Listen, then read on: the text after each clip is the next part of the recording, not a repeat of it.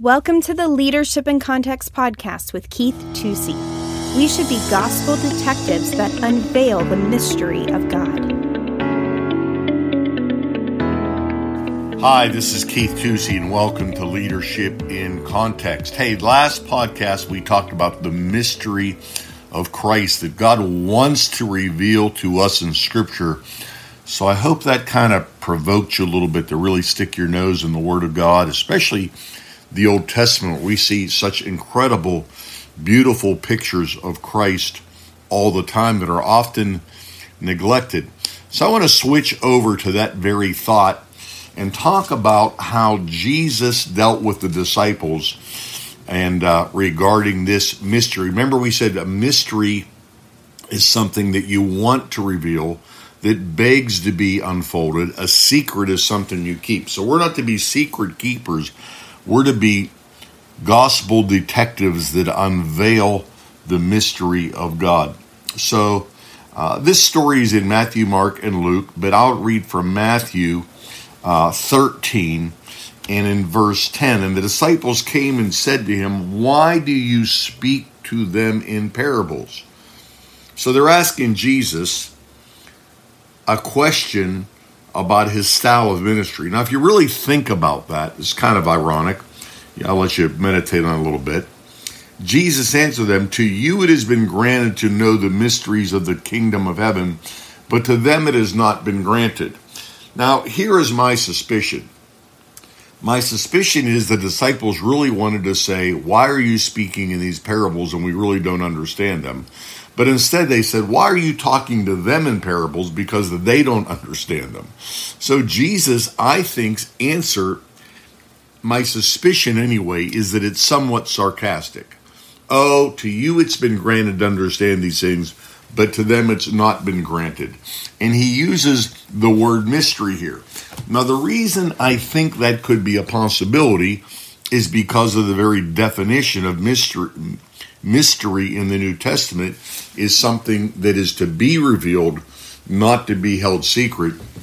And Jesus, I think, was trying to tell them that he did not want this to be a secret.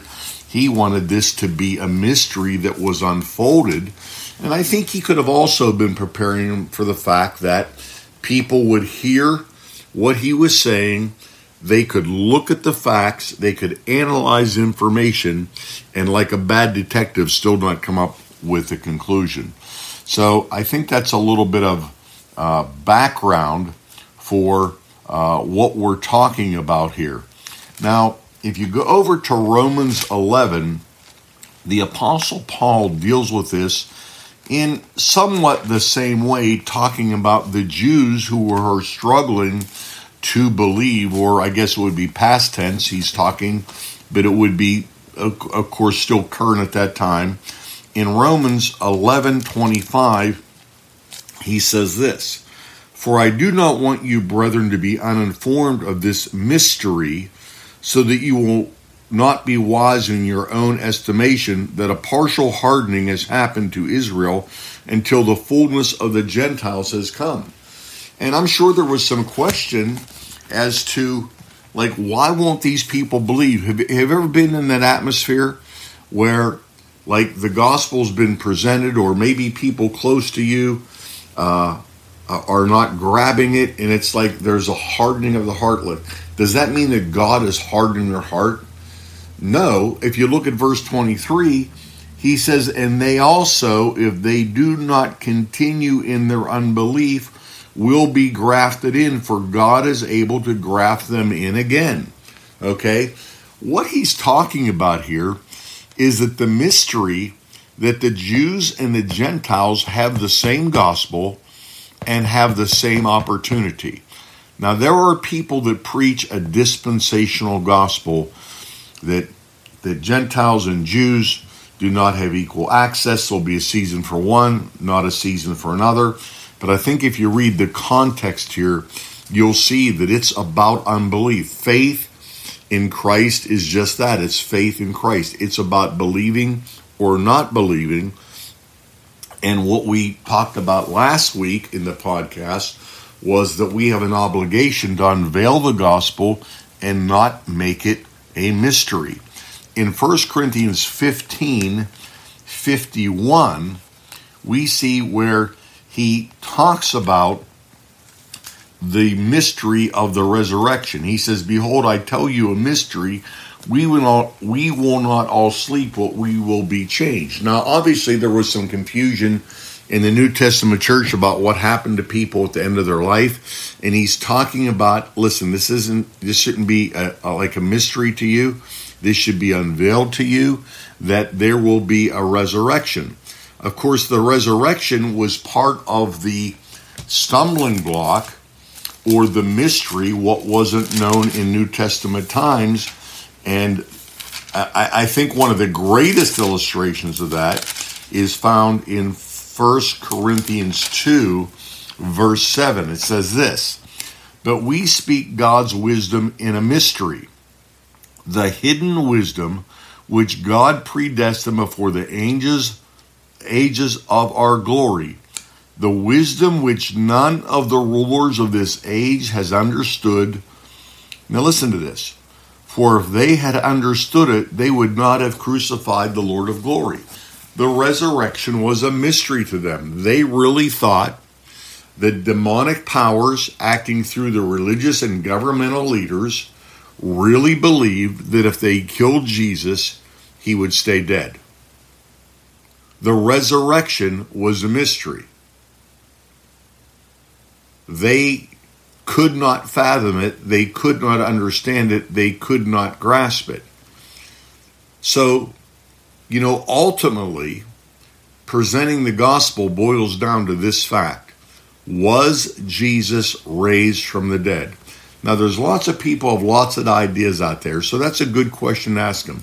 Do you believe that Jesus was raised from the dead? Now, if you believe that Jesus was raised from the dead, by definition, it's going to cause you to believe a lot of other things. One of the things that should cause you to believe is that if you are a believer in Christ, that you too will be raised from the dead. That's the mystery of the gospel that many of the Pharisees and religious leaders did not see and they could not comprehend. Now, in 1 Corinthians 4, in verse 1, Paul says this Let a man regard us in this manner as servants of Christ and stewards of the mysteries of God. How did Paul approach life? How did he approach the preaching of the gospel, the establishing of new churches, the reaching of new people?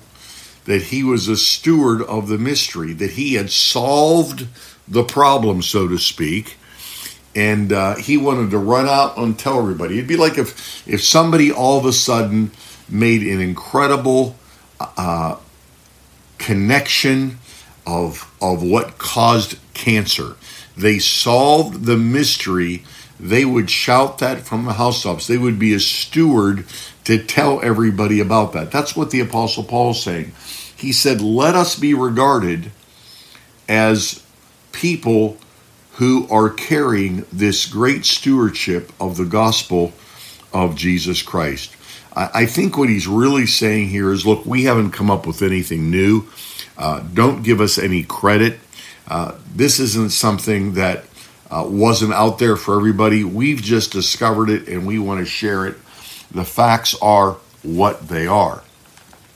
If you look at Ephesians 3, uh, he he says this in another way. Actually, if you look at all 21 of those references to the mystery that we talked about in the last podcast, a number of them will have to do with our stewardship to present that mystery. So look at Ephesians 3, verse 8. To me, the very least of all saints, the grace was given to preach to the Gentiles the unfathomable riches of Christ. Don't you like the adjectives that, that the Apostle Paul uses? You know, last week we read about the how he lavished grace upon us. And to bring to light what is the administration of the mystery, which for ages has been hidden in God who created all things. So if you want to find out more about that mis- that mystery, it is in God. Every time I say mystery, I want to say ministry. I think the two do go together a lot because our ministry is unveiling the mystery of Christ. But again, the wording, what is the administration? That, that's just another word for stewardship. How do we administer this mystery? But for ages, it was hidden. And Paul's saying it's no longer hidden. Just because they didn't get it doesn't mean that you don't have to get it. And I think we're living in an age where God wants to continue to unveil that mystery and how it relates to Him and His church if you look at Ephesians 5, where a lot of people think he's talking about marriage, but he's really talking about Christ and the church, you know, he talks about that mystery which is Christ. Oh, it's just so deep. It's so wonderful. It's so exciting. Eh, that's verse 32 in Ephesians 5. He says, This mystery is great. In other words, you really got to connect the dots here but I am speaking with reference to Christ and the church. I have such a desire in my heart to see the church fully be revealed, for believers to comprehend the mystery of the church, that they are part of something that is grand and glorious, that it's eternal, that will exist forever. So I invite you to explore those things, to be a scriptural detective, and understand more fully the mystery of Christ. Hey, this is Keith Tusey for Leadership in Context. I want to encourage you to share this with somebody you think will be a blessing to them. Our ministry is revealing the mystery of Christ. Let us be regarded as people who are great stewards of the mystery of the gospel of Jesus Christ. Thanks for listening this week to another episode of Leadership in Context with Keith Tusey. Join us next week as Keith continues to put leadership truths in the context of the local church. As always, subscribe, like, rate, and share our podcast. For show notes or to ask Keith a question, email podcast at nrpastors.com. If you would like more information, you can check out our website, find us on Facebook, or follow us on Instagram at nrpastors. See you next week.